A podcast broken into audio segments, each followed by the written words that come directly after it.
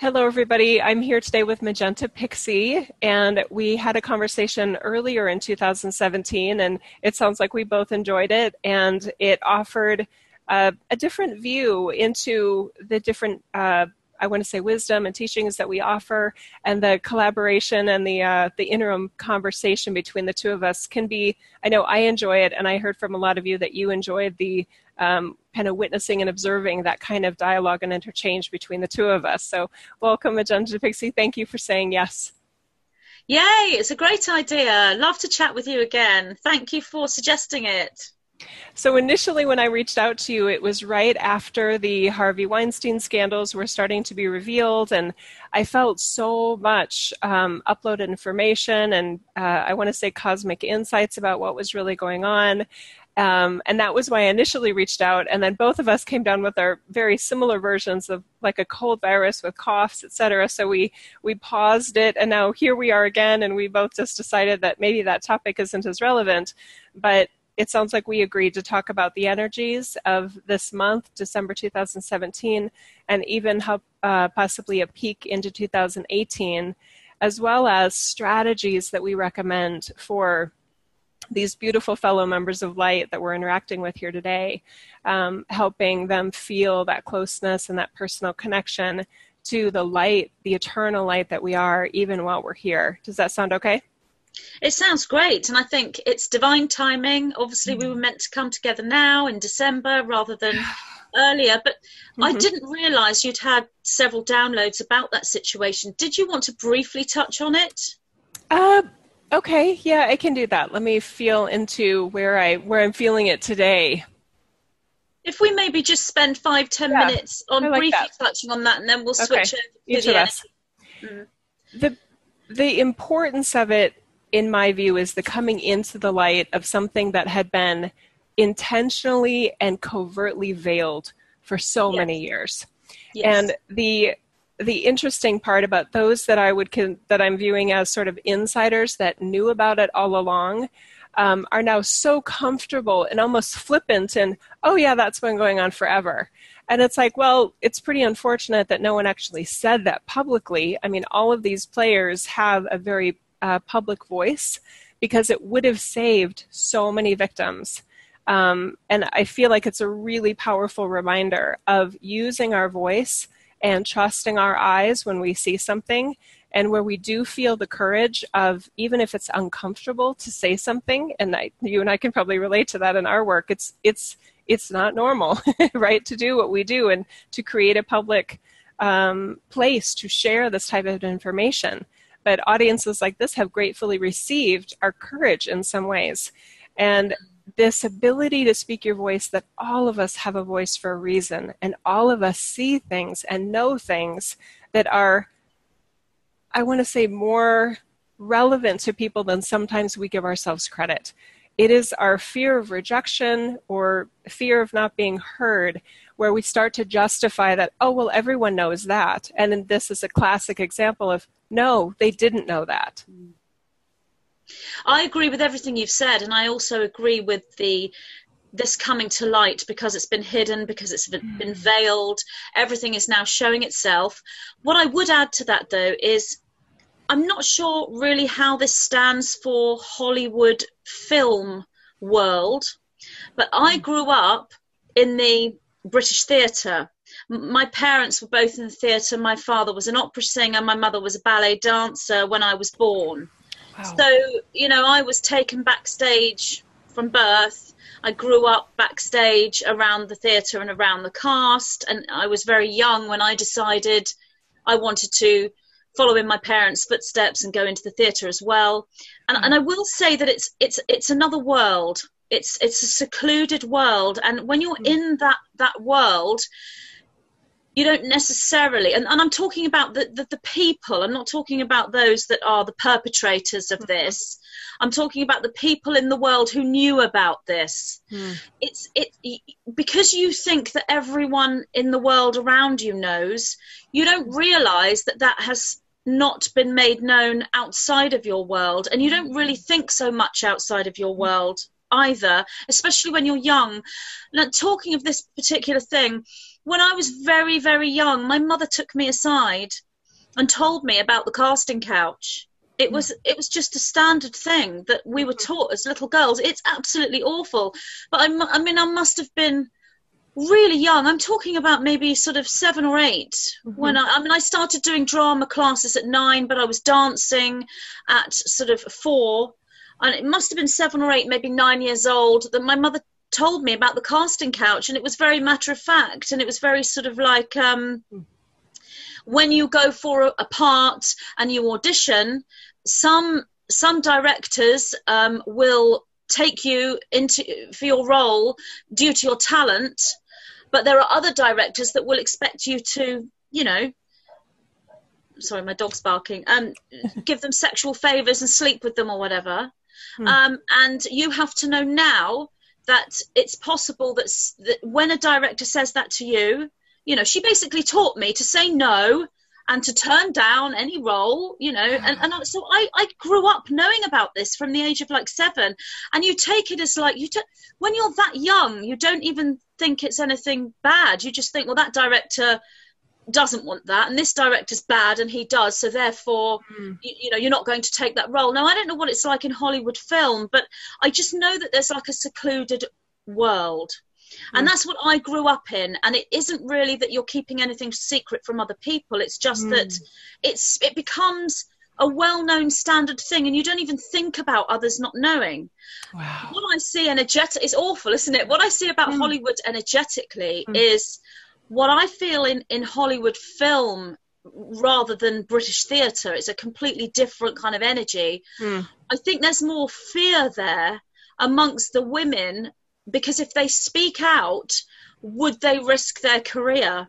Mm-hmm. So it's very much like, well, you know, this this is my career. This is what I've trained for. I don't yeah. want to do this, but mm. I can't really speak out. And also, the reason why they couldn't speak out isn't just through fear of losing their career. Mm-hmm. It's because the perpetrators at the level of, of Harvey Wein, Weinstein, that the, mm-hmm. the, the, that level, he was protected, if you like, or cushioned yes. by a network. Mm-hmm. There was a mm-hmm. network behind him. And what that network is doing is now this is all coming out, they're choosing who to throw under the bus. They're choosing mm-hmm. who to think, well, you know, you're not going to get protected anymore. We'll let you take the rap and you can be the fall guy to mm-hmm. try and sort of.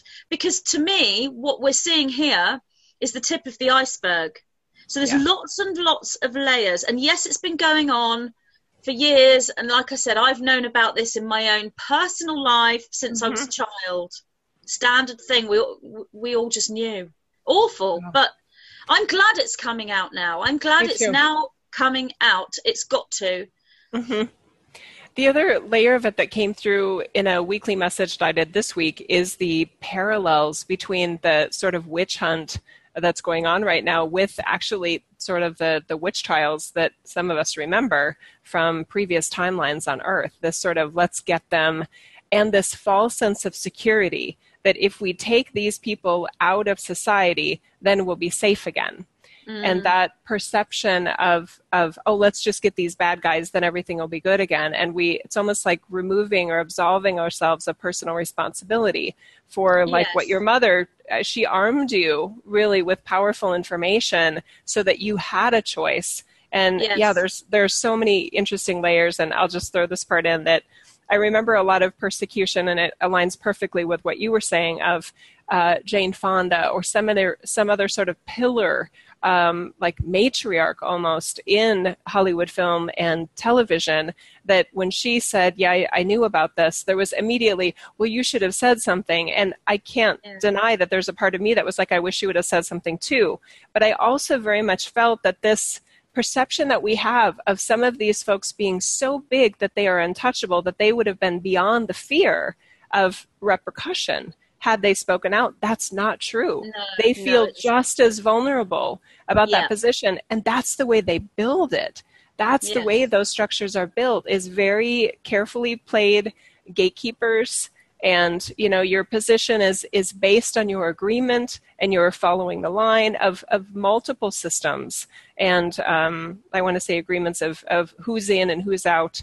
And nobody wants to be out because it is a precarious position. Their their whole reputation is is at stake here. And if they've made a whole life of it that doesn't mean that they're like oh i'm immune to any repercussions. Now i'm good. They probably actually feel like they have more to lose absolutely and i mean look look what's happening now some some of these top actors are being edited out of their of their yeah. films because of things so their careers are not set in stone once these things come yeah. out and i will also say that i feel that this is you know that I won't say it's the tip of the iceberg. I think it's gone a little bit deeper than the tip of the iceberg, but mm. it's not got to the core.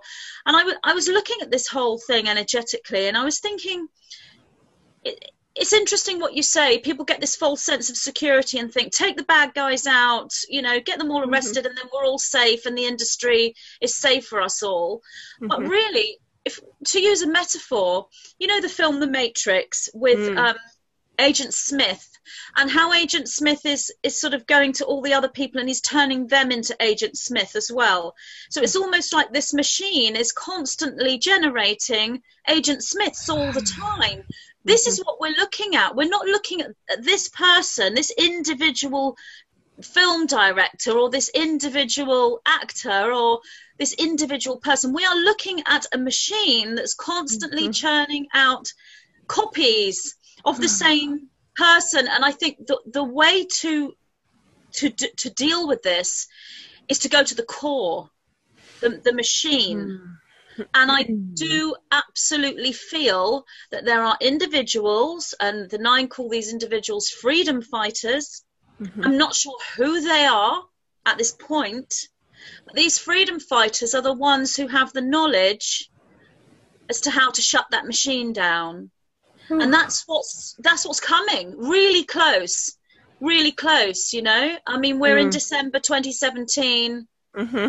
And that's that's going to happen. That that core, it's not just about the theatre or Hollywood or, or, or, the film industry. It's many industries. Mm. Those machines that generate repeated copies of the same kind of person, mm-hmm. those machines are being shut down. That's what I would say. okay, I love that. So I'll layer on and I don't feel like it's at odds with it, but it may feel to some people like it's at odds with it. And this is where last time in our conversation we started to talk about that plan A and plan B. So yeah. I'm I'm super passionate about this idea of I, I wired myself. I believe my higher self wired me as Jill to be very impatient. So the minute I hear words like "it's coming," "it's happening," there's a part of me that goes, "I don't want to wait. I don't want to. I don't want to wait for it to happen." So this, but it's in our favor in this in this regard. I feel so not that different than your mother warning you, and in, not just warning, but informing empowering you empowering to, to be girl. prepared that this will happen and you need to watch out for this so that you're not shocked and that's what some of these victims I mean, I, even maybe if they had been warned, they they probably still felt immune, like this would happen to me, not with this person. And that's my next uh, my next point here. It's really clear from my connection with my team that we are very wise to rather than looking for a bad guy be very savvy and mindful and heartful about unconscious energy. And that's the system I feel that you're talking about being possibly a match for people that may surprise us.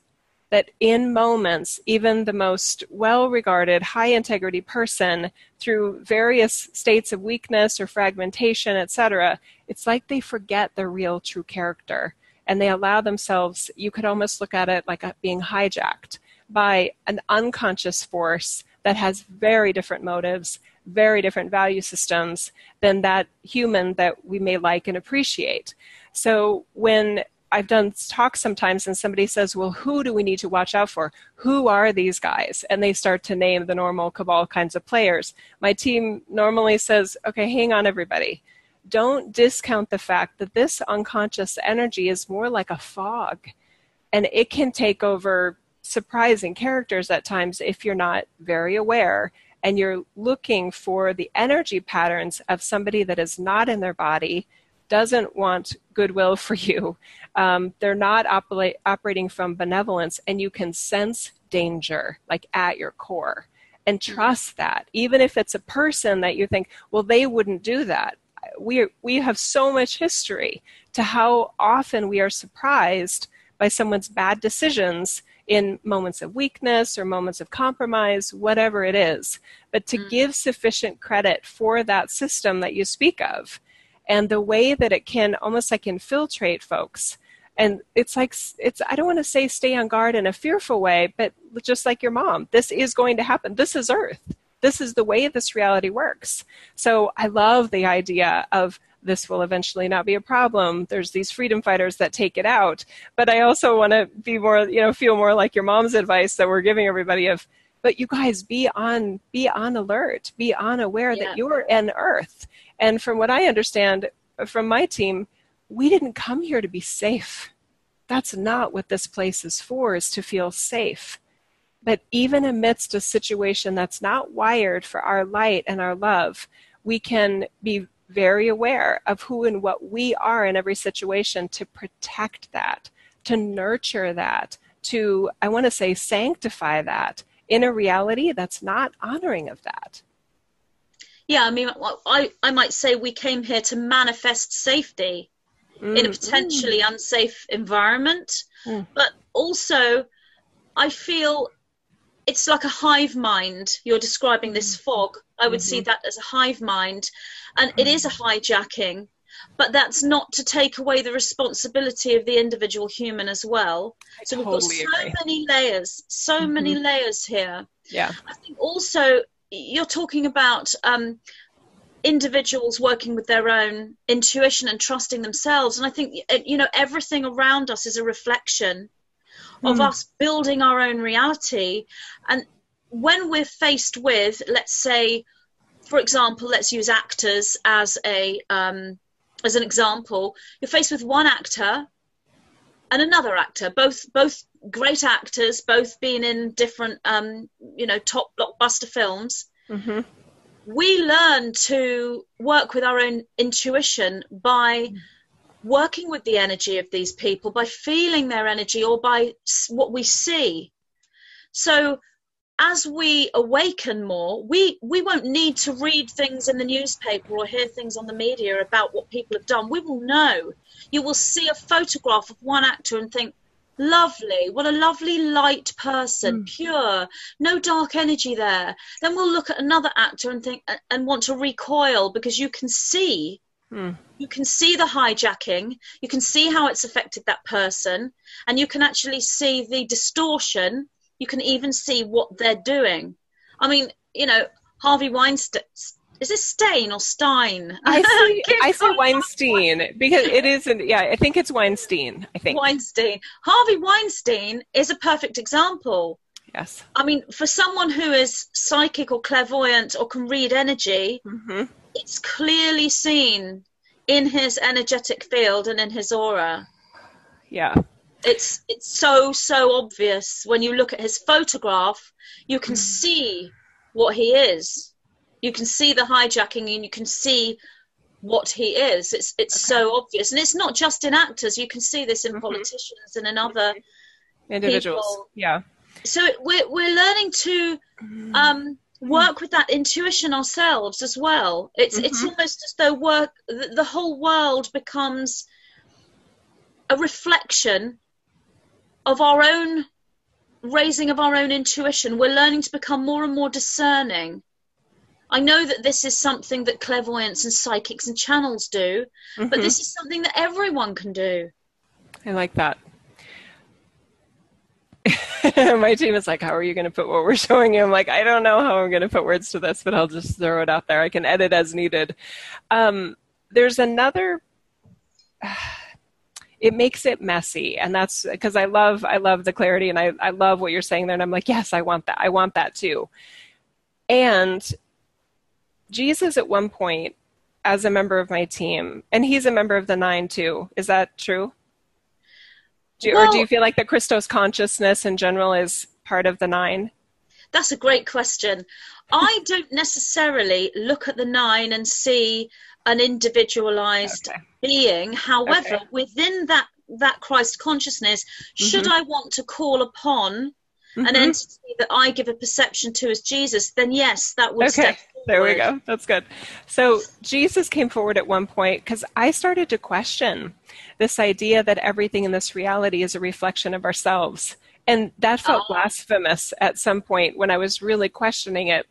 Because basically it was like, well, if I see, you know, someone's anger, but I don't feel angry, am I denying that I'm angry? Or is there actually a distinction between me and them where I am perceiving things that are not a projection of me?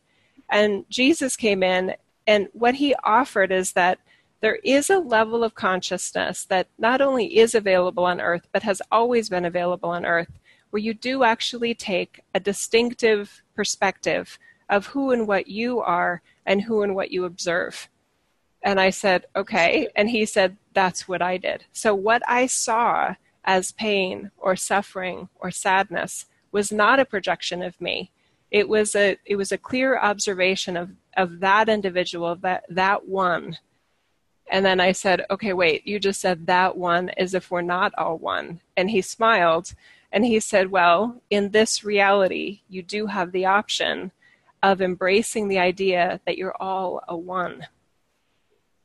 And I still feel the bigness of that, Magenta, because when we slide into an idea that I am responsible, like you were talking about earlier with this idea about somebody that's been taken over by the hive mind or whatever terms we want to use, that they are responsible for their behavior, but I am not responsible for their behavior. And when somebody like Harvey Weinstein does some of these just diabolically dark things, that is not a projection of me.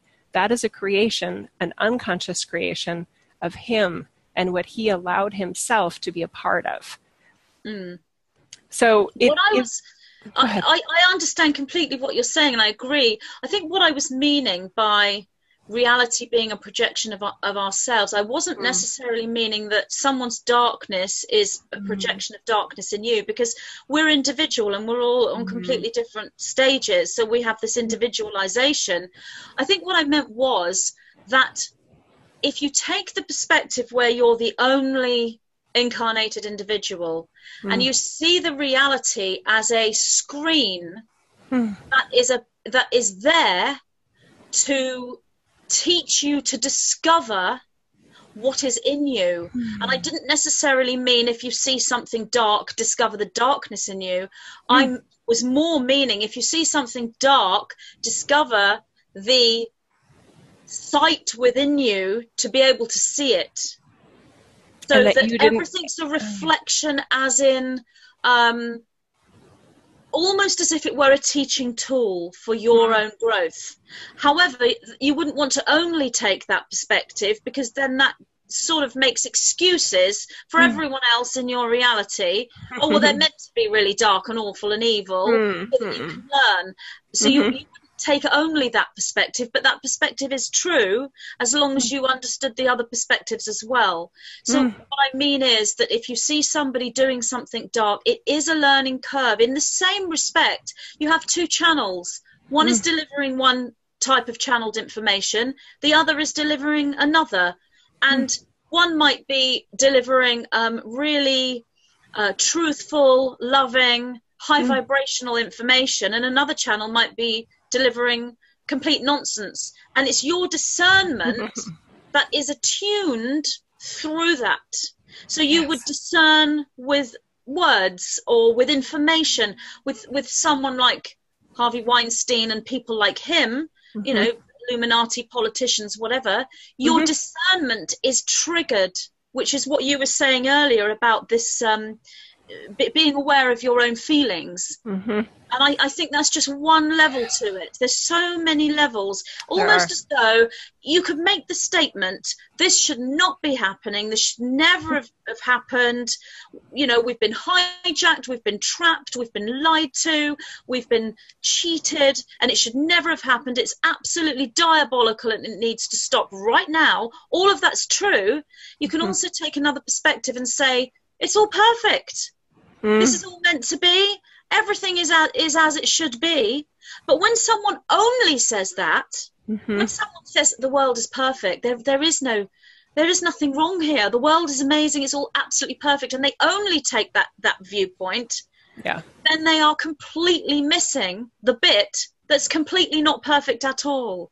And I know quite a few people who will constantly, repeatedly, when you try and talk about um, politics or President Trump or um, any other controversial subject, they'll say, well, everything's perfect. And I think, where have you sailed to? exactly, Where are you? yeah. You know? Oh, I love this. Yeah.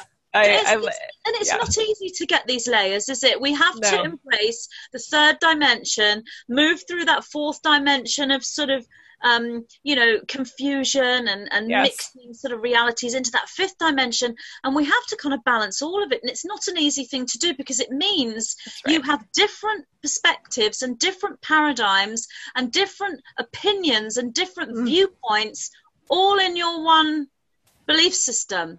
But Yes. that is ascension.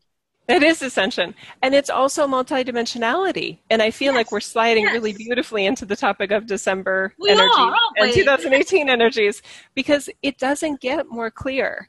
It, No. it actually gets more complex. Yes. And that to me is a really, a, it's, I hope it's a call for all of us to embrace this, I want to say emotionally mature, balanced, I can handle this kind of. And I love that you brought up the story of your mother. Your mother was respecting you and trusting you enough as a young woman in a very was a mature adult industry, right? But you Yeah. heard her, and I would say that kept that allowed you to make very empowered decisions throughout the way. And she tr- she was handing you just your discernment and saying, "This is what I want you to be aware of. This it was is good. real."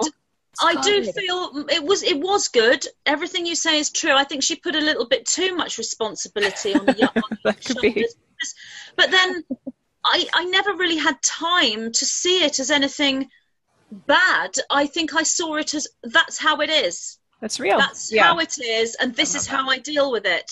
And it wasn't just about, um, you know, it wasn't just about that one subject. In the Mhm. theatre, they're all very open, Mm-hmm. and um, you know, I mean, when I was really, really young, I mean, I'm talking about sort of maybe three or four. Mm, You know, I would see obviously men dressed up as women all the time. They'd be dame, yeah. and they were often, you know, gay, homosexual. And when I was little, um, I, my mum would talk to me about, you know, this man dresses up as a woman because they're dame, and then principal girl dresses as a boy because she's a boy. This is how pantomime, and she would just matter of factly say that they actually they would call it camp back then. I mean, this is back in the sort of late '60s, early '70s when I was really little, and they would say that man's camp and that man's straight, and that that man's straight means he likes women, and that man is camp and he likes men. I was so young, and I just thought that's normal. Never ever questioned it, and Yeah. I've grown up that way. I'm very grateful actually to my parents for doing that because that that feeling of that being normal has Mhm. stayed with me for always. Yes. And you see, it is normal. It it is. yes. This man likes men. This man this man likes women. They can choose whoever they want to be with. Oh, they can be so heterosexual. They can be homosexual. And there's no judgment whatsoever coming from a child. So that was never ever there in me ever. I and when. I met people who did have judgment, I could not understand it. So I'm, I am grateful for Yeah. my mother in that respect, but I think she was sometimes a bit too open, and she told me things when I was just a bit too young. But then, you know, that's the way. He's trusting you? Yeah, that's so beautiful. Um, another piece that I want to offer, because this I know for me was really empowering when my team showed it to me, and it relates to this idea about the complexity of this reality. And you were talking about the, you know, seeing everything as, oh, well, that's perfect, right? So because I didn't want to see murder and hate and famine and homophobic energy as perfect. I, I have my own value system about, about what I like in this reality and what I don't, and I didn't know what to do with that. And I was I was feeling into it. My team said, "Well, you know, you you're an expression of your of your team. You're an animation of your soulfulness, Jill, and not everybody else feels that way." And that was big. And mm-hmm. what what I love to offer people is this idea that not everybody here on the planet incarnated on, at this time is like this group. There are many souls that literally incarnated to be in this reality, to forget that they're God, to have an experience that is allowed here where we can forget that we're God. So in that regard, I could, I guess you could say it is perfect because when you see somebody either acting like an ass or just being totally anti anti light and wanting to almost like to suppress light when they see it, that is the unconsciousness that's available in this reality. But that doesn't mean we have to like it. No. And that doesn't mean that our teams are asking us to pretend that we like it. To, no. Because when somebody gets harmed in this reality, our teams aren't saying, Yay, I got hurt. That's exactly as planned. No, yeah. we, we knew it was possible, but that doesn't mean we want it to happen. No. The nine have taught me to see this through dimensions, and I guess I use a dimensional scale. Mm-hmm. So it's just a model, I know, but you know, the third being at the bottom, and then in the middle, the fourth, and then above that, the fifth. So mm. I'm able to split those pers- perspectives. So I think, right, my third dimensional self is seeing somebody, as you say, being an ass. so my third dimensional self is thinking, you ass, you know. but my fourth dimensional self would be sort of looking at layers, perhaps looking at, well, why is he behaving this way? Maybe it's because of his past. Perhaps this happened when he was a child. Mm. The fifth dimensional aspect would be saying you're perfect and you're part of me. You're another mm. part of me in a different time zone. So I, I, I then move into all these different perspectives. But I think with you, what's great is you, you've um, found your own perspective perspective and belief, you're looking at all these other beliefs and you're thinking, well, I don't know as I can take that on board. I don't mm. know as I agree with this. And then your team come in and they stand there uh, mm. sort of as as an oppo- opposing communicator with you, mm-hmm. Mm-hmm. and then you mm-hmm. work things out with the conversation with them. So you, yeah. you and it's lovely how both of us have got quite different processes and i think mm-hmm. that's really well moving into you were talking about how it would be nice for us to talk about strategies for people mm-hmm. I mean, there's just two strategies mm. in, in how you see reality my strategy is to decide what does my 3D self feel, what does my mm-hmm. 4D self feel, what does my 5D mm. self feel. They're the main three dimensions we're working with. I mean, we've got multiple, but you know, mm-hmm. three, four, and five and look at the different perspectives and and and have a, unif- a unification within them and understand that mm. there's part of me as as magenta that can think i don't like you. I don't mm-hmm. want to mm-hmm. be around you. I don't like your behavior and i'm not going to like you. And yet there's another part that's i love you. I embrace you. I know that you're my soul brother. And all of those and i think that the danger comes when you stick either in 3d mm-hmm. and you don't like anyone and that's it, or you stay in 5D and you love everybody, no matter oh, what you do, and then you trip over and fall flat on your face. So yes. that's one model, and your model is to have this communication with the team, to actually say, well, I believe this, but I don't know as I can take on board that. Mm-hmm. And they're coming I, in. I so, actually, I actually feel like they're the same model though, and this may be fun yes, because yes. I agree with everything that you're saying about the three, four, and five. And my team has a different, a different scale, kind of like Celsius and Fahrenheit. So yes, I always talk about it. It's, it's way more than five, but you said that too. So what I want to make sure people hear, because I hear from my audience members about well, oh, that's 3D, as if they've left the 3D. And I just want to emphasize what, what I hear you saying so clearly, and I know this to be true too. You guys, we don't leave the 3D.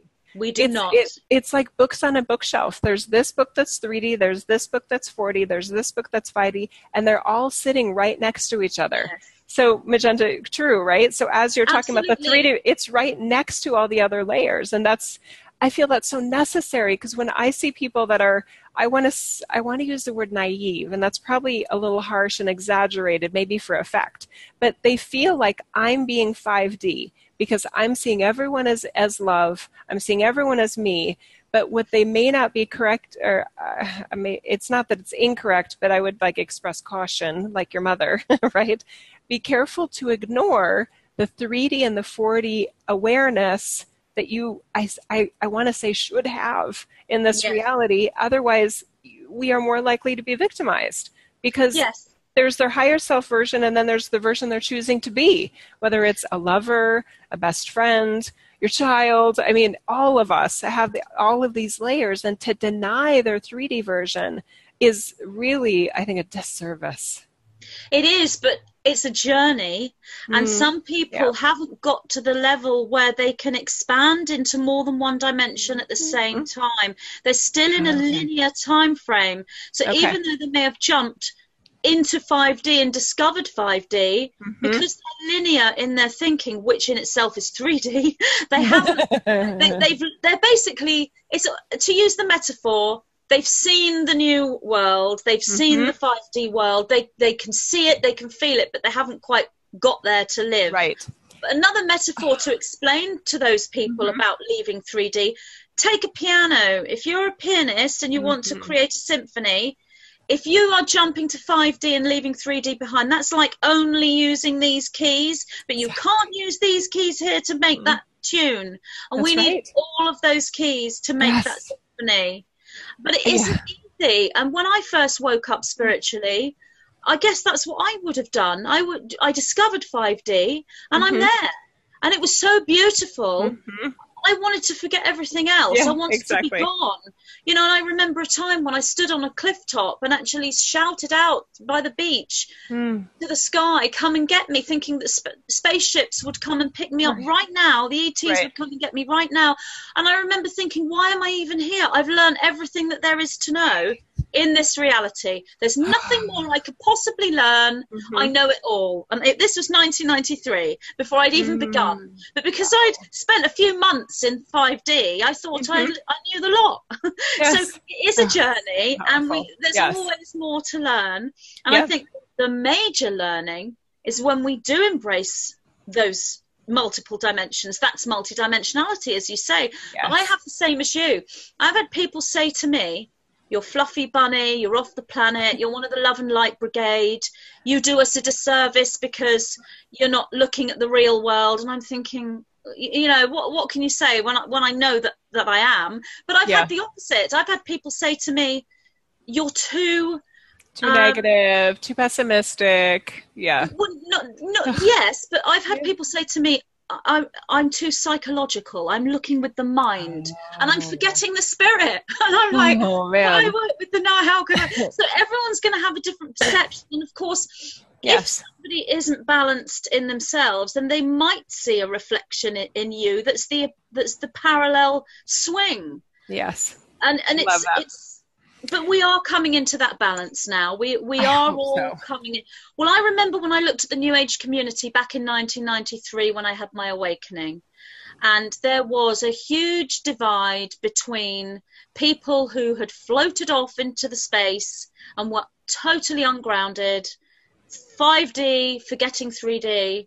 And when I first sort of came back into that field, when I first started to bring forward the Nines messages in 2008, I noticed that that hadn't really changed that much from 1993. But Mm-hmm. it is changing now, and I think more and more people are, are getting it. Yes. And you know, these metaphors are difficult, aren't they, to understand? Are. Sometimes, like, you know, the splitting of the worlds, there's an old earth and a new earth. When I first heard that metaphor, I did actually think, well, does that mean there will be two planet Earths in the sky? Mhm. And then with, with Ascension, I, I did actually think, well, are we actually leaving this dimension? Will a portal actually open before me in my bedroom that I'll step Mm. through and I'll actually have a completely new body and a totally new new face and I'm going to be in another dimension? And in the early days of these metaphors, it took me a while to understand what these metaphors meant. yes. And you, you know, if you repeatedly release messages, I've had people say to me only recently, you know, you repeatedly tell a saying, ascension is this date, and um, you know, the, the, the DNA DNA activation is this date, and then it doesn't happen, and then you pick another date. Aren't you tired of all this constant telling us that something's going to happen when it never does? Mm. and, and uh, but but I have to think. Well, everything that's been said has occurred on the dates when it's been prophesied. It's just that some people can't see that because they're not feeling Yes. they're not feeling the merge between the dimensions. I love that. And they don't know what they're looking for. And sometimes we don't know what we're looking for because we haven't created within those dimensions yet. So exactly. here's where the, the beauty of, of my, you know, the, the way we all fit together in this beautiful mosaic. My impatience, in this case, I can relate to that person, not not about complaining yeah. about you in any regard. but I. I totally relate to it too. it's like I don't want to wait either. So my I find myself always like, yeah, I don't want to wait. What can we do now? Yeah, I don't want to wait. What can we do now? So I really love this idea that by allowing ourselves the complexity, that not only by being 5D, okay, let me let me slow this down. This feels important. When we are 5D, that, that we don't have to leave the 3D. So it's not that we're begrudge, begrudgingly drag it along. We we in in a way have to drag it along and that's not a problem you guys. That's and i just right. want to make sure the audience feels that that there's this sense of but i want to be 5d and not have 3d i want to not have 4d either jill. I just want to be 5d but mm-hmm. there's there's cosmic energies involved in this that you can't deny. I mean and i like to use the funny example. You show me five cookies and i beg you to show me that there's not three cookies there. It's it's just it's just nature. You can't yeah. have five without three. You can't have six without five. So yeah. we need to adjust our perspective. And that's what I was going to offer about this idea of, well, they're not there yet and it's their journey. See, here's my impatience coming in. But it's nonlinear, you guys. So for anyone that's out there saying, but I want to get to the point where I, where I understand what you're saying and, and I want to feel the benefits of being embracing my five dimensional range in consciousness and I want to say energies and patterns. And I also want to find a way to figure out what to do with this 3D version of myself. So and that, that is the journey. Yes, and that can be a nonlinear approach, you guys. So yeah. sometimes I know for me the impatient it's a very impatient one. When I hear journey, I think, oh, there's going to be a lot of time involved in this. It doesn't have to be a lot of time because really a lot of what's happening with this pulling back the veil and with this, um, I want to say, eruption of scandal is yeah. because the because of those of us that are truly I want to say cosmically, divinely straddling the 3D, the 4D, and the 5D. We have a structure, a basis of being able to accept the truth of what's really going on.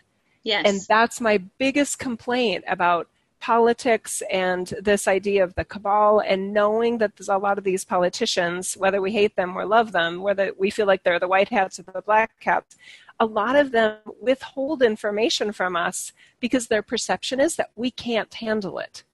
Yeah. And the sad truth is that a lot of us walk around and basically demonstrate the proof of that, that we can't handle That's it. Right. That, and it is like that uh, Jack Nicholson yeah. movie. You can't handle the truth, yeah. right?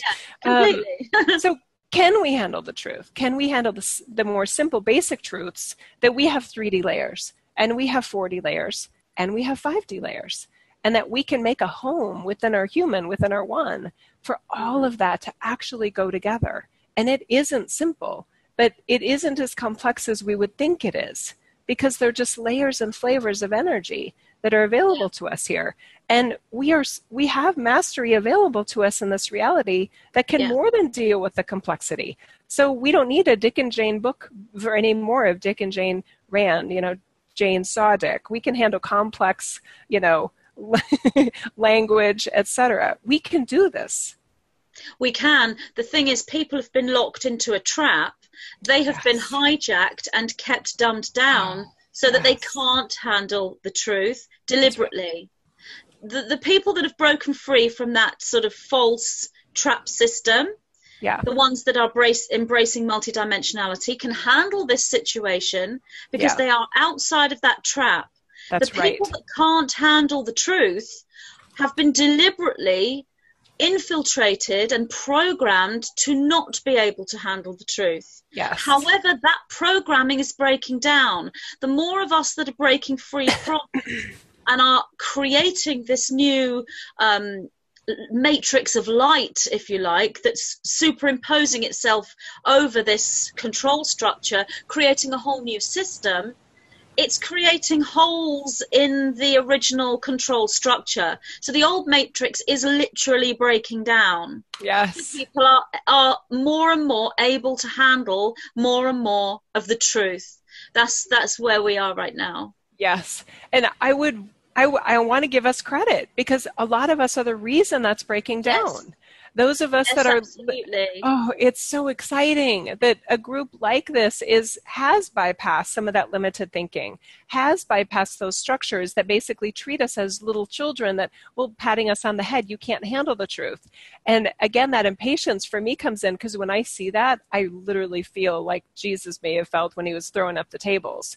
I want That's the indigo side, the indigo fire. You you know, it's you're meant to feel that way mm-hmm. when you when you're faced with an injustice, um, yes. a disservice. Oh. You are meant to feel that. Uh, it's yeah. it's not really anger. It's it's more um, determination and justice and, and, the, and the desire for integrity and truth. That's the indigo energy. And even individuals who are predominantly crystal, like you, to, to me, are predominantly a crystal being, but you've fully activated your indigo self. I'm predominantly an indigo being, but I'm learned quite well over the last few years to activate the crystal side. So mm. you've got this. Well, the nine were mm. talking to me about being a peaceful warrior. Yes. A peaceful warrior. It's like that's that's a dichotomy. That is a that is a mm. contradiction. How can you be a warrior and peaceful at the same time? That's the the the crystal is the peace and the indigo is the warrior. And that's the way forward to ha- have that fire and that that that peace that water at the same time. That's right. Because somebody has to say no. Yes. And your mother and i love that you, you're still kind of questioning about whether you you were responsible enough to handle it at that age.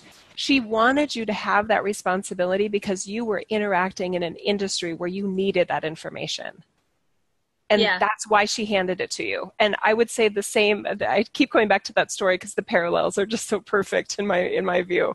That this is earth. This is like your mother saying hey heads up this is going to happen. So yeah. this idea and it does remind me of what you were saying the nine said about the freedom warrior. I mean magenta i would say that that freedom warrior energy is exactly what you're describing.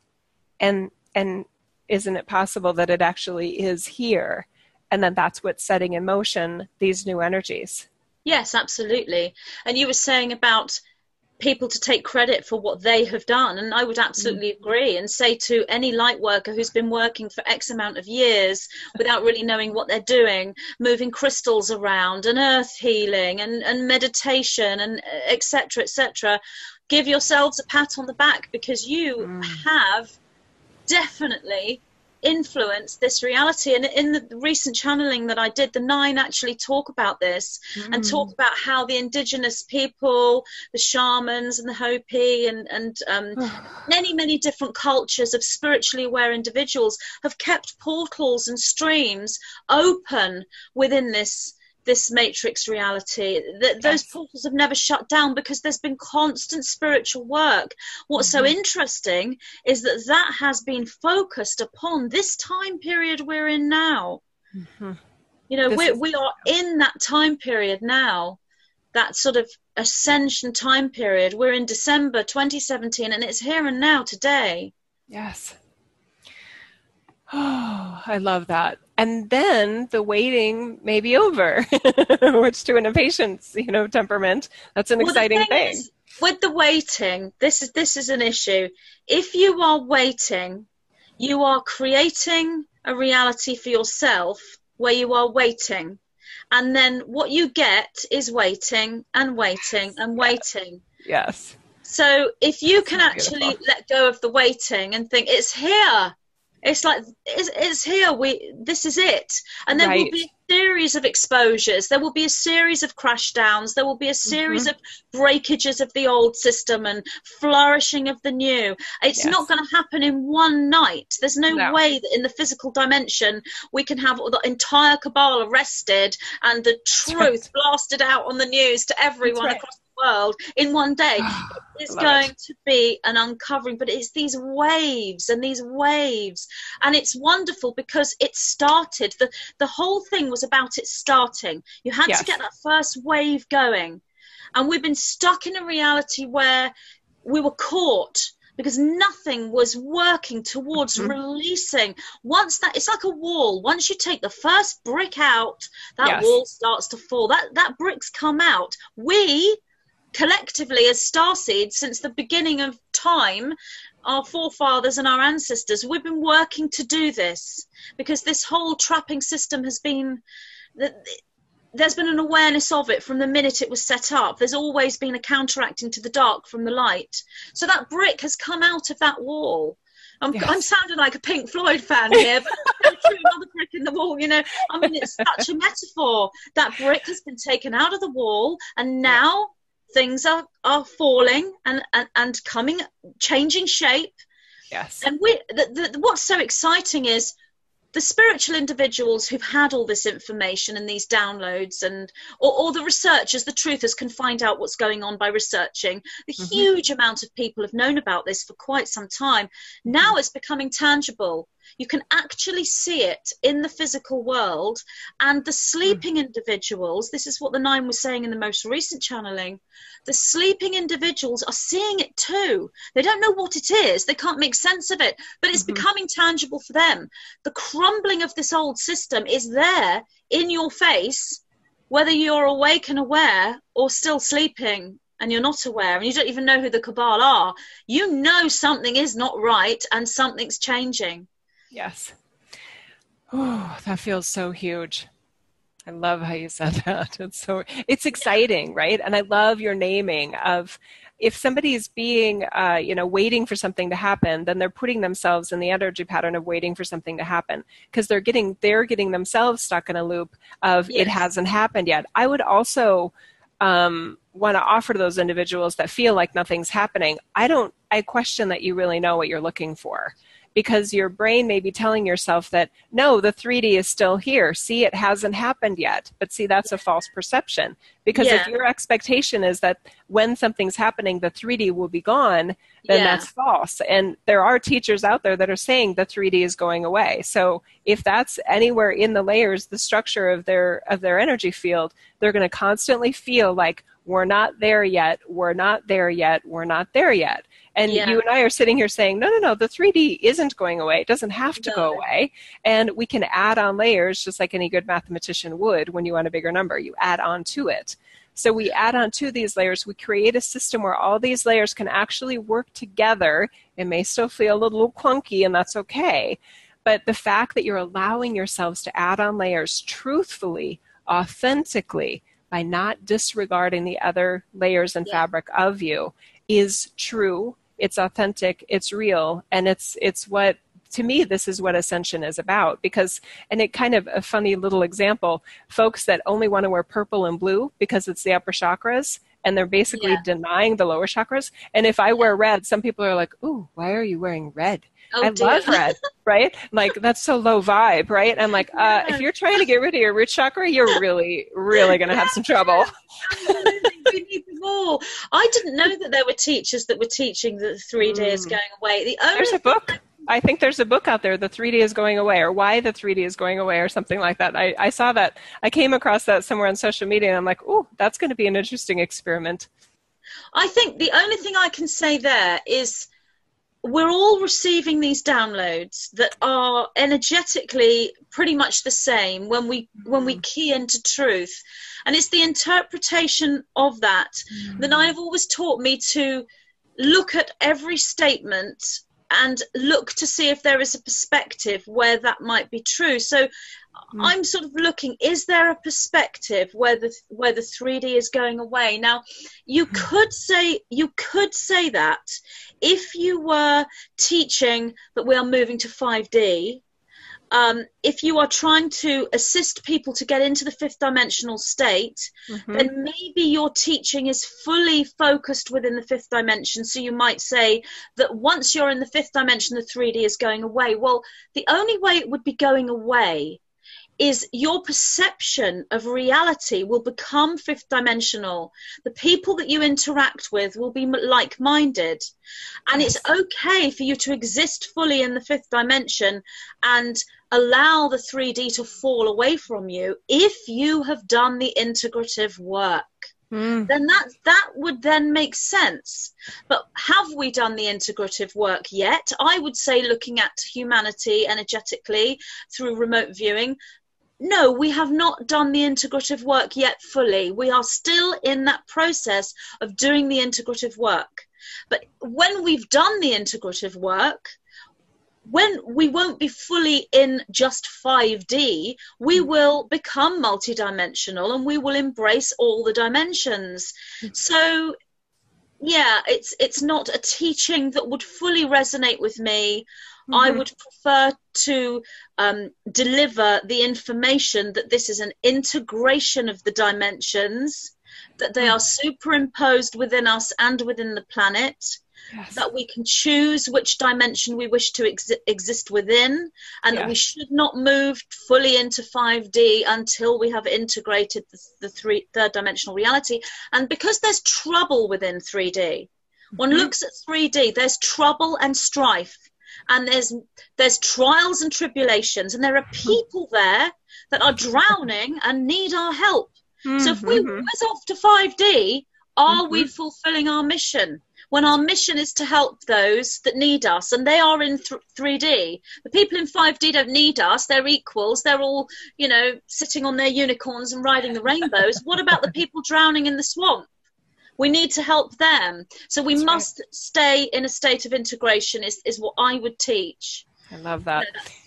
The strategy that I would um, that I would want to put words to for people then is does the does whatever teachings that you're working with does it make sense to you? Do you feel like it's working? And i love magenta how you gave the example earlier of something was i want to say promised in 93 and then five years later you're like but wait a minute it hasn't happened yet you know and it caused you to reevaluate and i would say open yourself up to another version the way that it's shown to me is that there are actually multiple experiments. And I don't mean experiment in a negative way. We're not guinea pigs. We're not, you know, uh, lab experiments in a like we're the like we're the the helpless uh, mouse that we don't want to be there. We want it to be out in the wild.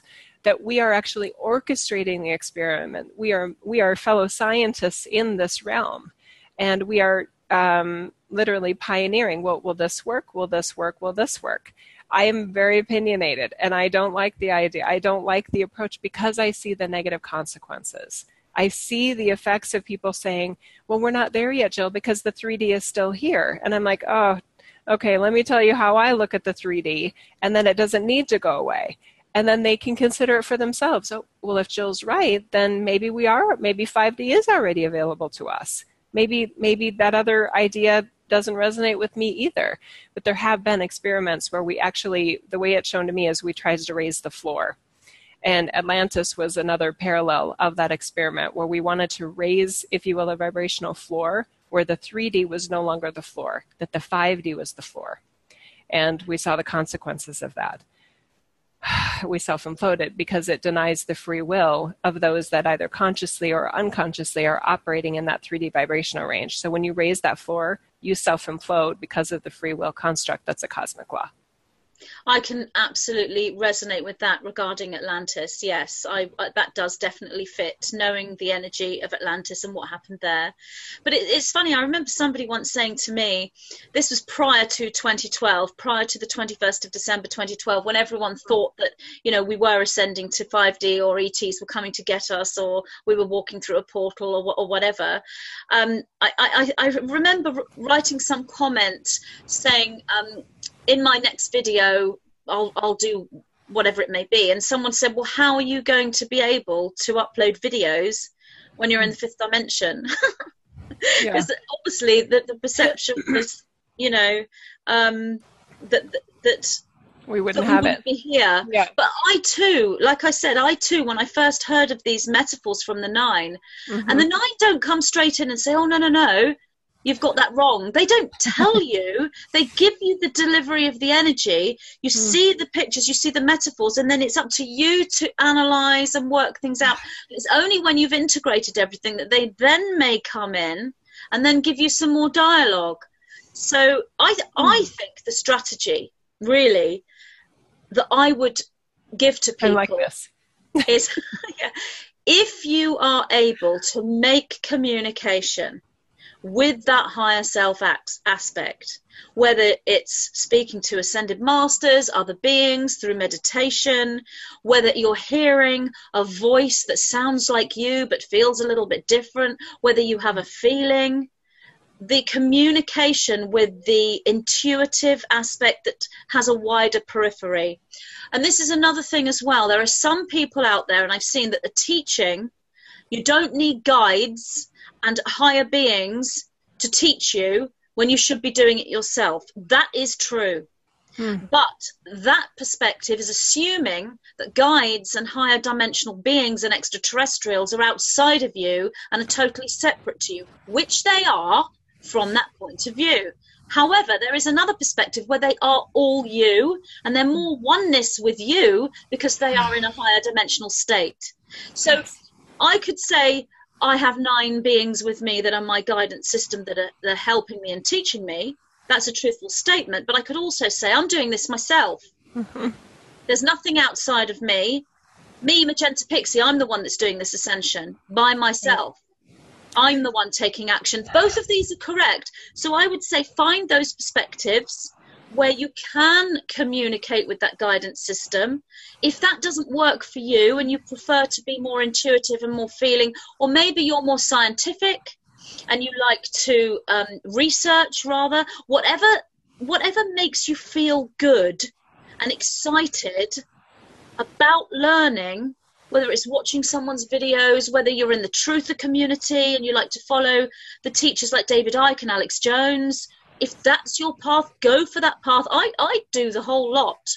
I will sometimes I will listen to, to those people. I think they're really interesting. And I find that some of the more third dimensional teachers will trigger me. I can listen to Alex Jones screaming and ranting and raving and thumping his fist on the table at these cabal and I can like watch him and then I can go away and I will then somehow take his his his energy and mm-hmm. transmute it into a higher form within me and then communicate with the nine about what he's just said. Yes. So there are many, many different strategies and different ways. But my number one strategy would be to find some communication with your higher self in whatever way that may be, because this is where you will find your intuition. And your intuition knows all this. You've been yes. through this journey already. This is this blueprint has been laid out for you and you can find out what it is you came here to experience mm. and you can actually look forward into these different futures and see these different timelines and these different outcomes for you as an individual and for you as a soul and for the planet so i think that's the strategy but it isn't going to necessarily be easy we are mm-hmm. going to see things come up in the media that are going to be horrifying and awful. But the spiritual aware individuals have a an advantage, and that advantage is that they already know pretty much to a point what's happening. They've they've had some kind of like my mum telling me when I was a kid. She mm-hmm. forewarned me. Mm-hmm. We've had that too. We can do this. The people who are aware can do this. They can navigate this coming these coming times. It's the people who lie asleep that are going to have more of a problem, and that's why we need to be strong to be there for them as well. But I say be strong, but don't feel that you've failed if you have a day where you don't feel strong. I wake up some days and I think, I can't do this anymore. I don't mm. feel strong. I feel weak. I feel like I, I'm anxious. I don't want to go out. I don't want to make any videos. I want to give it all up. Mm-hmm. That's normal. We are human. It's mm. okay to feel anxiety. It's okay to feel fear. It's okay. There is no one that is judging us for how we feel. And then once we allow that, we can come back to that strength again. And it's almost as though I was talking about these waves of truth and these waves of awareness. Well, we have those waves. We mm. follow those waves. We have a wave of creativity mm. where we want to work all day long from nine in the morning till midnight. And we want to write and we want to speak and we want to speak. and we live, eat, and breathe the spiritual energy. And then the next minute we go into a slump and we want to sit on the sofa, put our feet up, and just stare at the TV and or read so a magazine. True it's okay to, to, be this way. Mm-hmm. I want to offer another strategy to those folks that don't feel their own connection. And I would offer them that nothing in this reality is denying the eternal light that you are at your soulfulness. You didn't stop being eternally light because you're human. Your being human isn't evidence that you like weren't good enough to stay in heaven and that you're here as some student that needs to turn yourself into a master like a frog turning itself into a prince. So if you don't feel that natural connection with your team, if you don't feel that you receive messages either for yourself or messages for anyone, you are not like less evolved. That that's just for whatever reason how you wired yourself. You're not deficient. So your strategy in that case, if you if you have even if you've tried different things to try to get connected, maybe like I am or like Magenta is, you don't have to keep working at trying to get that connection. There's another way to do this, and I want to make sure you know that. And that is to trust that you are eternally light and that there is nothing, no thing that can ever happen to you in this reality or any reality that truly diminishes, damages, or denies the eternal light that you are. And that is like liberation for a lot of people because I don't have the numbers about who of us is wired for connection with our team but I've been doing this long enough, not as long as Magenta, obviously, but I've been doing this long enough with my client work where some people have tried a whole bunch of different things to get connected. And my biggest concern is that they feel like they're missing something because yeah. they don't feel the connection that we have. And their brain has said, if I don't have the connection like Jill has or like Magenta yeah. has or like so and so has, then I'm then I'm not good enough or I'm not 5D yet or I ne- I need to have that. And I would yeah. say no, you don't need to have that what I would put in place of that is eternally trust that your light is beautiful and amazing and fully available to you here. And that doesn't mean you have messages from your team. And it doesn't have to mean that because I totally agree with Magenta that you are an animation. You're the human expression of your team, whether you have dialogue with them or not. And one metaphor I like to use is like a professional race car driver and your your mic went out. So you don't have the the pit crew or anyone saying, "Hey, you know, somebody is coming up behind you or, you know, take that pass." The professional driver trusts their instincts. Mm. There's a curve. I think I should turn.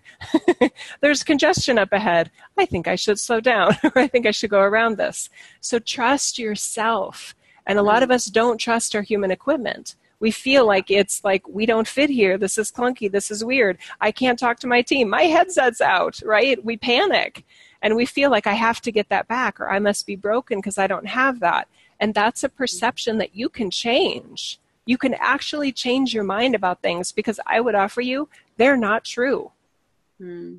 so i've also had clients come to me and say the same thing you know i need to to channel and to uh-huh. connect with higher guidance and I've tried everything and I can't and I agree with you that is just one strategy it's a good strategy but it's just one mm-hmm. and there are other people that are not here to do this and absolutely trust your own process. So, everyone is a channel but that doesn't necessarily mean that you're communicating with beings like you and I are doing. Mm-hmm. there are other ways to do this. Some people are visual and they are they are here to work with color and picture. They are artists so they, they're, they're, painters they're photographers and they won't have words coming in mm. they will have picture and feeling and they present it through canvas or through digital work mm. i remember a woman a client coming to me once and she said i don't know why i've come to see you because i'm not spiritual in any way at all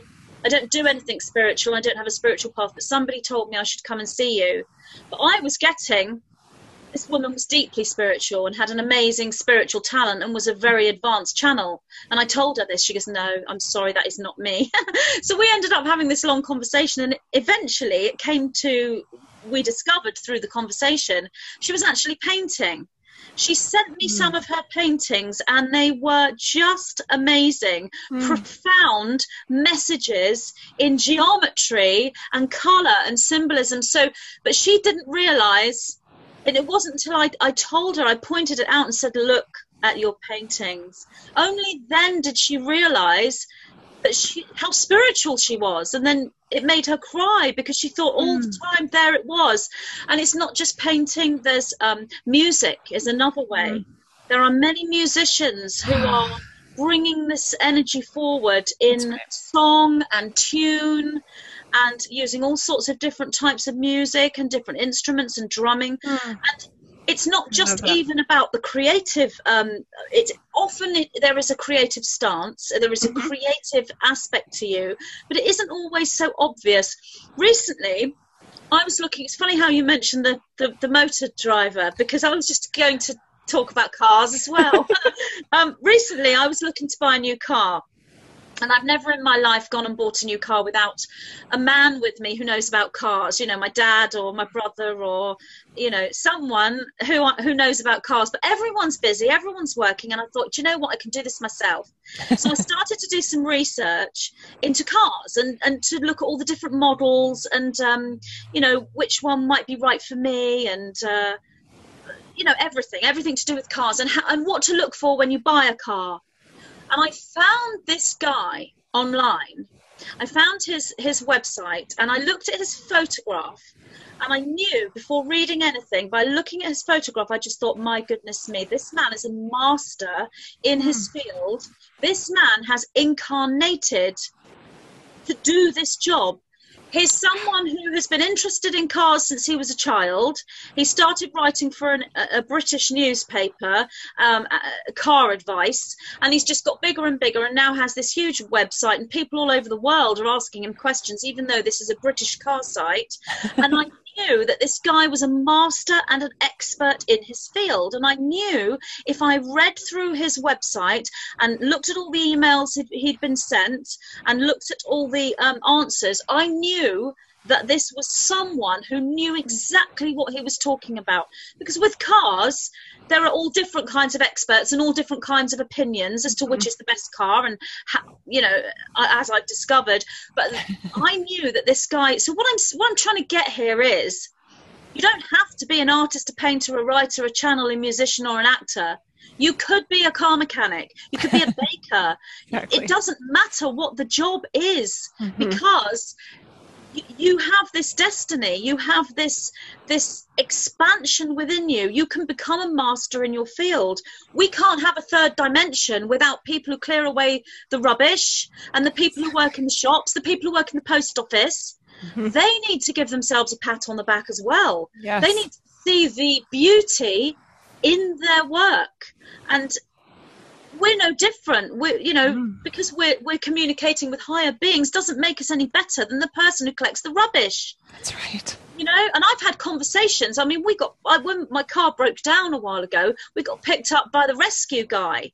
And I had some pretty deep conversations with him, and, he, you know, and he, he's a rescue guy driving driving a massive lorry. Yeah, and, and he was great. So exactly, there, no, there is there so is mastery in everything. Yes. And just adjusting our brains to what this is supposed to look like. And I'm guessing you're going to find some some phony baloney kind of stuff in there because we when you really believe and you can trust that we're all eternally light, it doesn't matter what our jobs are here. And no, even in terms no. of the channel, I wanted to add that channeling doesn't have to be about a message. Even the artwork doesn't have to be, well, what does it mean? What is it telling us, right?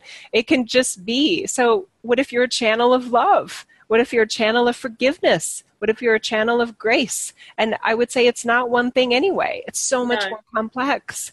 And yes. celebrate the complexity. That that's what makes reality. If we could figure this whole place out, we wouldn't come back here. No. It wouldn't even be fun if it were 100% predictable, 100% predestined. If we were all just puppets on a string playing these roles, oh, I think I found my slot. This wouldn't even be fun for masters. Absolutely, absolutely, and and you know the only reason why we might come back here if we had figured this reality out would be to act as a um, a guide for, for others. But then we'd still have something to figure out ourselves for coming back here in the first place. So yeah i love what you what you just said. And i think um, i agree. I would add that what if earth isn't about anything to figure out? I don't feel and I, I might be wrong about this, but my perception right now is I'm not here to figure anything out. I'm here to be in a very, very personalized expression of the light of source that I that I wanted to be here. And through circumstances, I ended up in this line of work. I liked who I was when I was in business too but this is way more creative. This is far more of embracing my multi multidimensionality. But my team has said over and over again, they wouldn't be disappointed if, in me if I was still a strategic business planner at Hewlett Packard. They wouldn't be like, oh, Jill, she's really lost her way, or she hasn't found it yet. I mean, they would be like, oh, she's pretty good at that. Is she having fun? Is she shining her light? Is she being the loving, curious, problem solving, you know, fixer kind of person that she is? Yep. Sounds good to us yeah i mean that that's all true. There is a, pr- a certain predestined uh, pathway when you move into alignment though. So you mm. you wouldn't really have stayed in that job because your predestiny is, is to be here. But what you're saying is I would say is the crystal energy, which mm. is I'm not here to figure anything out. I'm here to be. I'm here to be an expression. I'm here to feel the energy. Uh, that is simply who I am. I'm shining my light. That's the crystal energy. I feel the indigo energy is analysis. It is about figuring out. But the, the, the, beauty is you can choose. You don't have mm. to embrace the indigo energy. Mm-hmm. You do not have to be analytical. You don't have to figure things out if you don't want to. You can stay fully in the crystal energy and shine your light and be and just sit in your garden and love the mm. roses and you're still you are still sending your your light to that grid. Mm-hmm. You are mm-hmm. still helping with that ascension process by being in the crystal energy. I like being indigo, so I, I want to figure things I out. I do too. Yeah. You know, yeah. I couldn't I, be I, any other way. Yeah. But it's not wrong if you yes. are in a state of beingness, as long as the beingness is active beingness. Yes. If you are in complacency passivity. and um, passivity, then no, that is that is a resistant energy. Yes. But if you are consciously within that that crystal energy, if you are consciously in your beingness, through through a conscious awareness of it, Yes. What you will often find though is when you stay in your beingness consciously, you will find some creative expression usually bursts forth mm. from you. You'll start writing poetry or you'll start creating a beautiful garden or making pretty pictures with shells or going for constructive walks. You will find something because there is momentum in everything, even in beingness. There is momentum within this reality, but that's mm. conscious beingness, and we can have that. It's it's really about not seeing yourself as a failure. That's yeah. that's the main thing. Is not thinking I've I've been left behind. I'm not very spiritual. I should be doing this. The thing is, I still do it though. It's it's not something that we can easily just sort of rise above our, our feelings of failure. I decided to do some channeling uh, did, did some channeling that came through, and then I made the decision to do an analysis of the channeling without thinking that this is actually a 30 minute channeling. It's all about December. I've got 10 pages or nine pages of printout here, and where I talk so much on just one paragraph, I've done a, a few videos, and I'm thinking, oh no, I'm never going to get them all done by the winter solstice, and I'm going to have to completely rearrange my entire December and cut out some of my social events. And the nine said to me, there is no deadline for this. Mm. There's no you know you don't have to set yourself a deadline for this it's okay the videos will come out when they do and to put pressure on you to get videos out is completely the, the, the energy that you are moving away from the zero point you won't be able to move into that that space mm. and so I, I they sometimes have to come in and remind me and then i remember you're mm. right i'm not going to so if i don't get all these videos out in december and i'm still talking about the winter solstice in february it's okay it's i'm okay. Try, try not to do that yeah. if that happens, it does. Yeah, yeah, I love that. It's funny. I love, by the way, and I appreciate. Thank you for what you were saying about the crystal and the indigo and the blend and that kind of thing.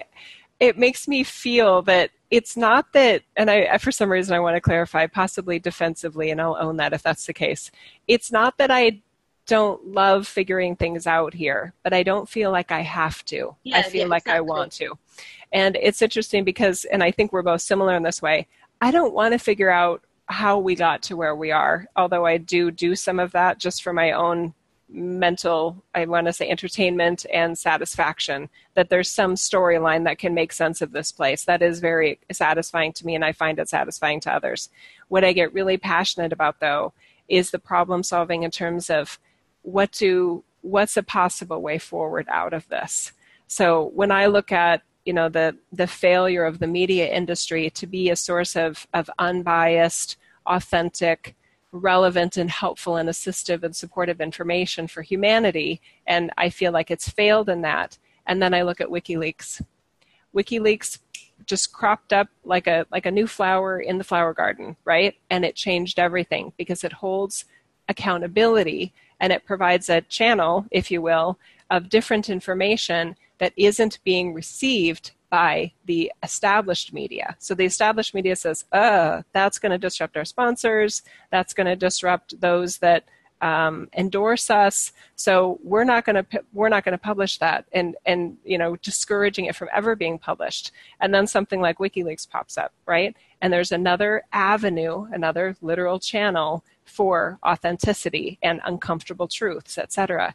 I think of it with Bitcoin and other digital currencies that our banking system has a level of corruption and manipulation and withholding of the free flow of financial, um, financial, uh, I want to say, energy and commerce.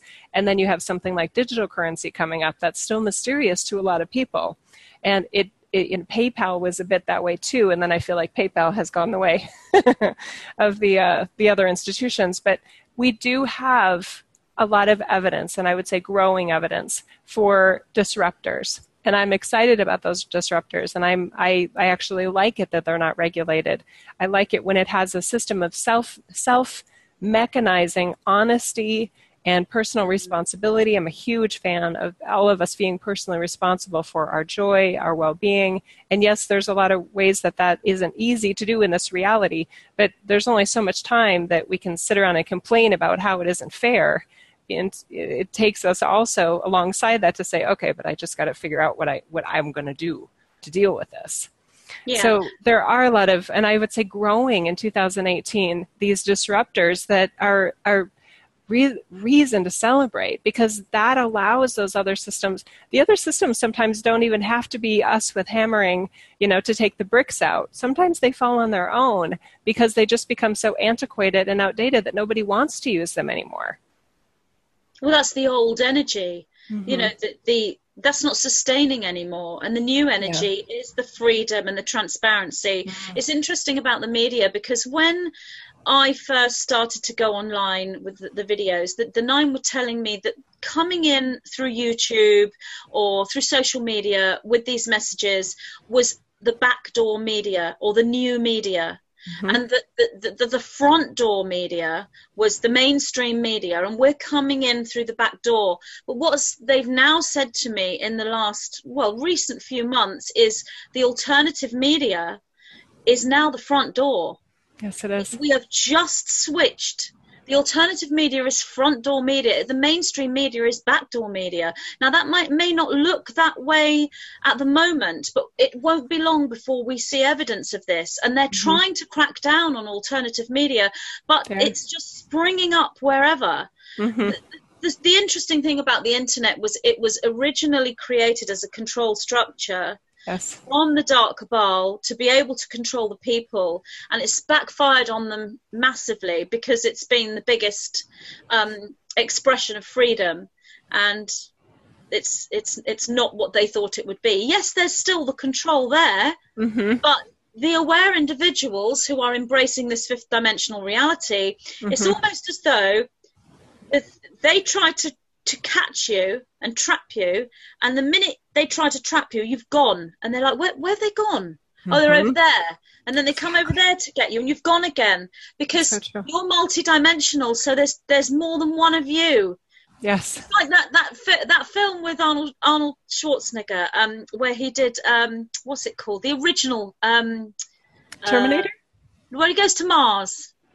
Uh, Total oh, Recall. Okay. Okay. Got this watch on, and there's many of and they can't see which one is him mm. that's what the star seeds have they are this fifth dimensional uh, reflection they can't be pinpointed they can't be pinpointed psychically anymore the yeah. remote viewing techniques that they used to use back in the whenever it was 70s yeah. and 80s don't work anymore. Mm-hmm. They, they they aren't showing them what they used to see because we're in a different dimension. They can't that's see right. our dimension. Yes.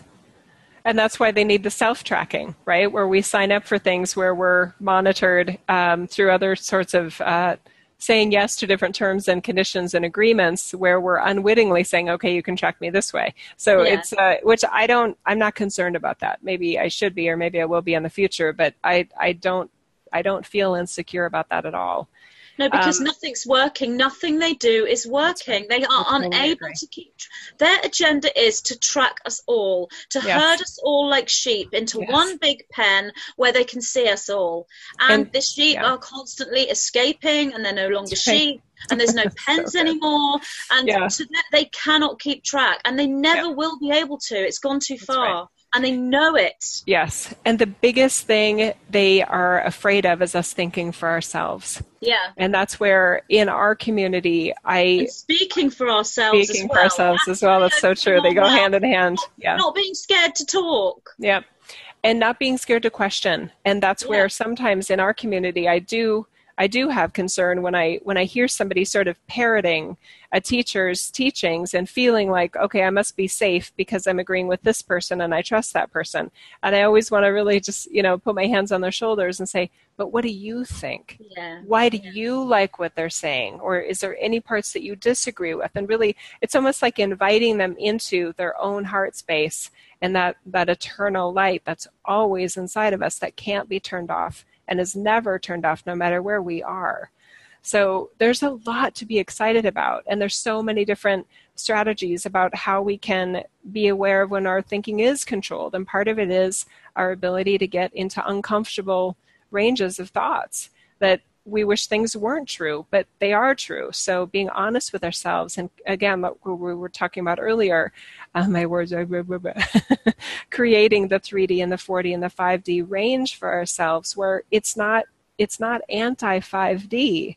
To be clear about what you see in the 3D, and that you can i look at it as creating almost like a parental version of ourselves that can soothe and comfort the versions of our, our, our 3D selves that get scared or want to give up, like you were talking about earlier, because I definitely have those days too. And I'm like, what's the point? I mean, is this really making a difference? Is anyone hearing me? You know what I mean? And my team's like, well, did you like the message? you know, anyway, but this option for us to self soothe and self comfort to me feels like a very valuable approach. And again, I am a fan of personal responsibility. So we have this range within ourselves, and that does put us in a different vibrational range of humanity. And that makes it more difficult for humanity in general to be controlled because yeah. they can tell that, that, that we're thinking off, off script. They can tell that we're acting off script, that we're speaking off script and there's enough of us that they're like okay just it's kind of like in a, in the military let that one go. You know you're never going to catch that guy right? But let's go for the ones we can catch. It's like catching fish in a way.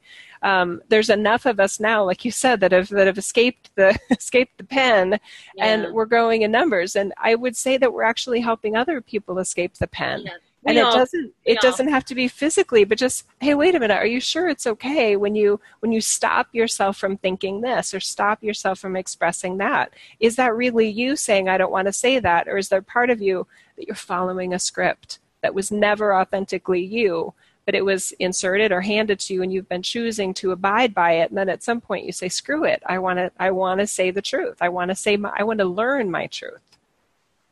And there's so many of us as well now. Mm. It's exciting. So it's it's not as mm. if it's just a few that right. they can let go.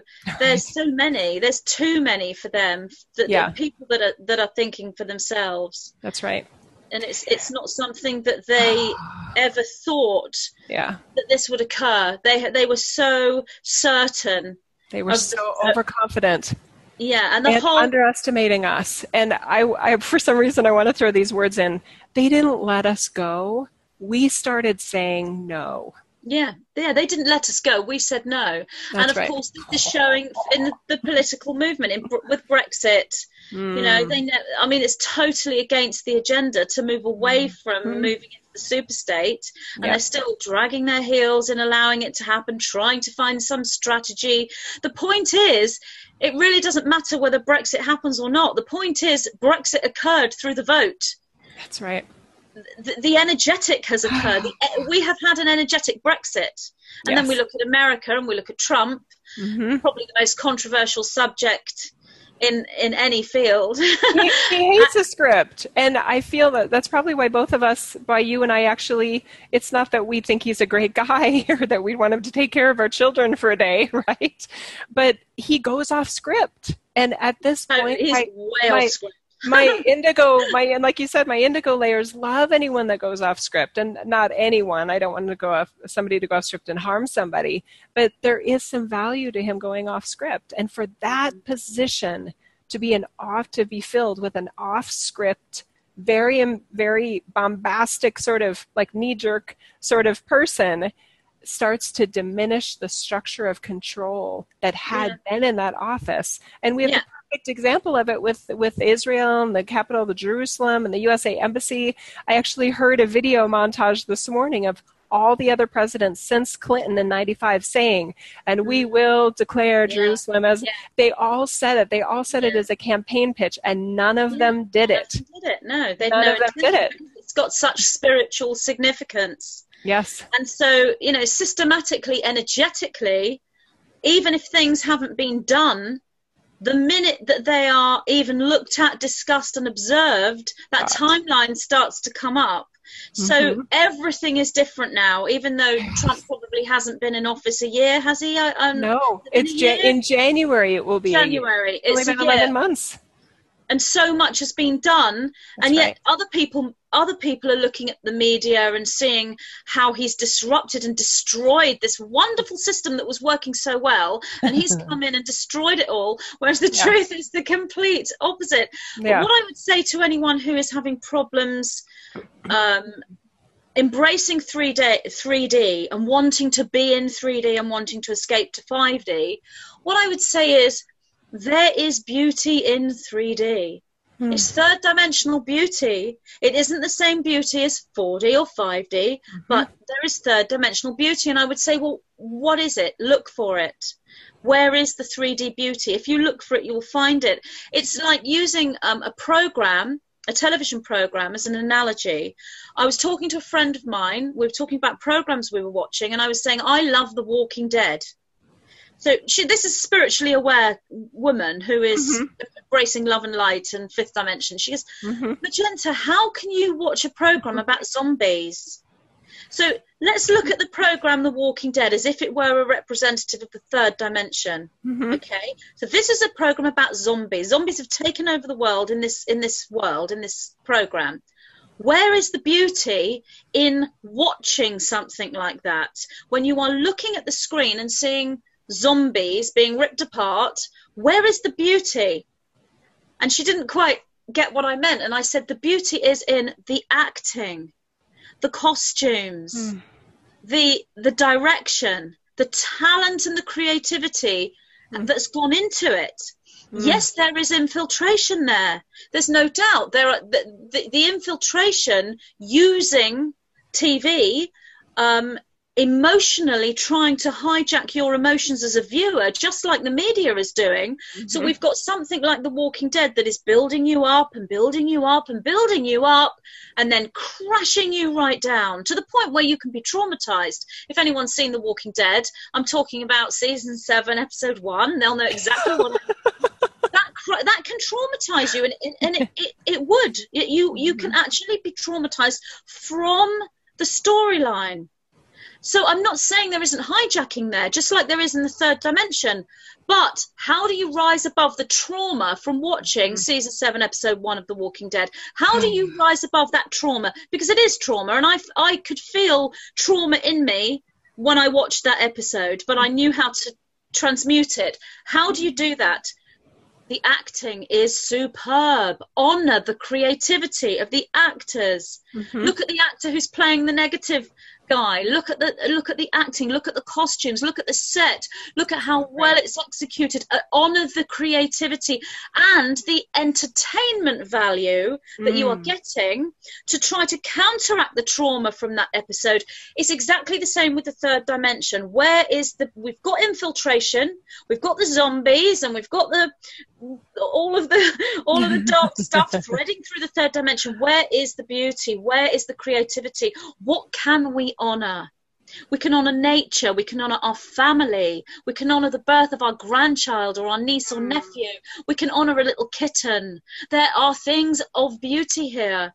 Yes. Why would we want to leave that behind when we can have it all and have 5D at the same time? Beautiful. I feel like that's a wrap. Do you feel like that's a bit I of a closure yeah, right there? I Just, felt just that a too. perfect ending on that. It's so good. I did feel that too. Excellent energy kind of just fell into the ending. Nice little button on the end. I love it. Magenta, Go watch The Walking Dead now. no, I'm curious because I have heard good Have things about it. And it? I haven't. I do like Stranger Things though, and I do like I've some other that. things that, that and I saw Ozarks or Ozark I've on seen that Netflix, and that one I was like, there was a part of me like, why am I watching this? But I actually did Yeah. appreciate the ending. Um, but there were parts of it that were just like shock value, Pulp Fiction Yeah, kind of things. Like this Shock is supposed to value. shock you, and I'm like, I am not even shocked at this point. what does that say about me, right? Well, but that's the I- strategy. yeah. yeah. exactly. It is the strategy. I agree. So anyway, when it's uh, why don't we each give our website so people know where to find us? Why don't you go first? Okay, so my website is magentapixie.com.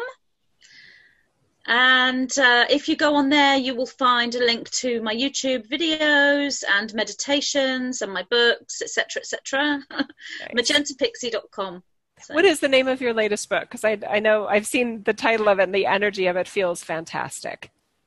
It's Divine Architecture and the Starseed Template. Bit of a long title, I know, but I, It's a good I one. just needed to fit the, the, the architecture in there because it's it's so important in, uh, in in describing what's in there. You are building architecture, divine architecture within, and the starseed template Mm, is the the template we've all come in on as a starseed from that metaphor. beautiful. I love it. Yeah.